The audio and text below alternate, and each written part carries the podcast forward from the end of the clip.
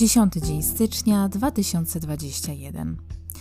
O trzeciej w nocy Sang opuściła nasz dom i po półtora roku spędzonym w Londynie powróciła do Indii.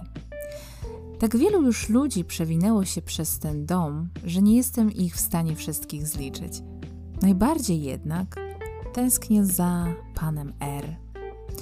Dzisiaj sprzątając, znalazłam od niego kartkę i poczułam sentyment.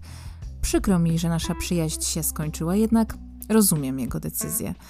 Zastanawiam się, czy wrócił z dziewczyną do Brazylii, czy wciąż może siedzą razem w Londynie. Mimo wszystko uważam, że mógł się zachować w inny sposób.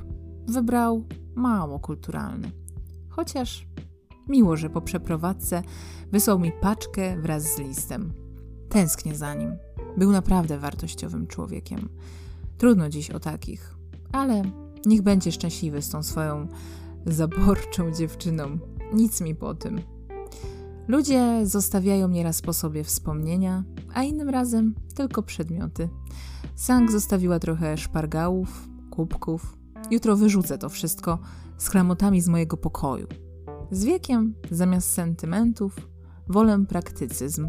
Z pewnością przydaje się bardziej.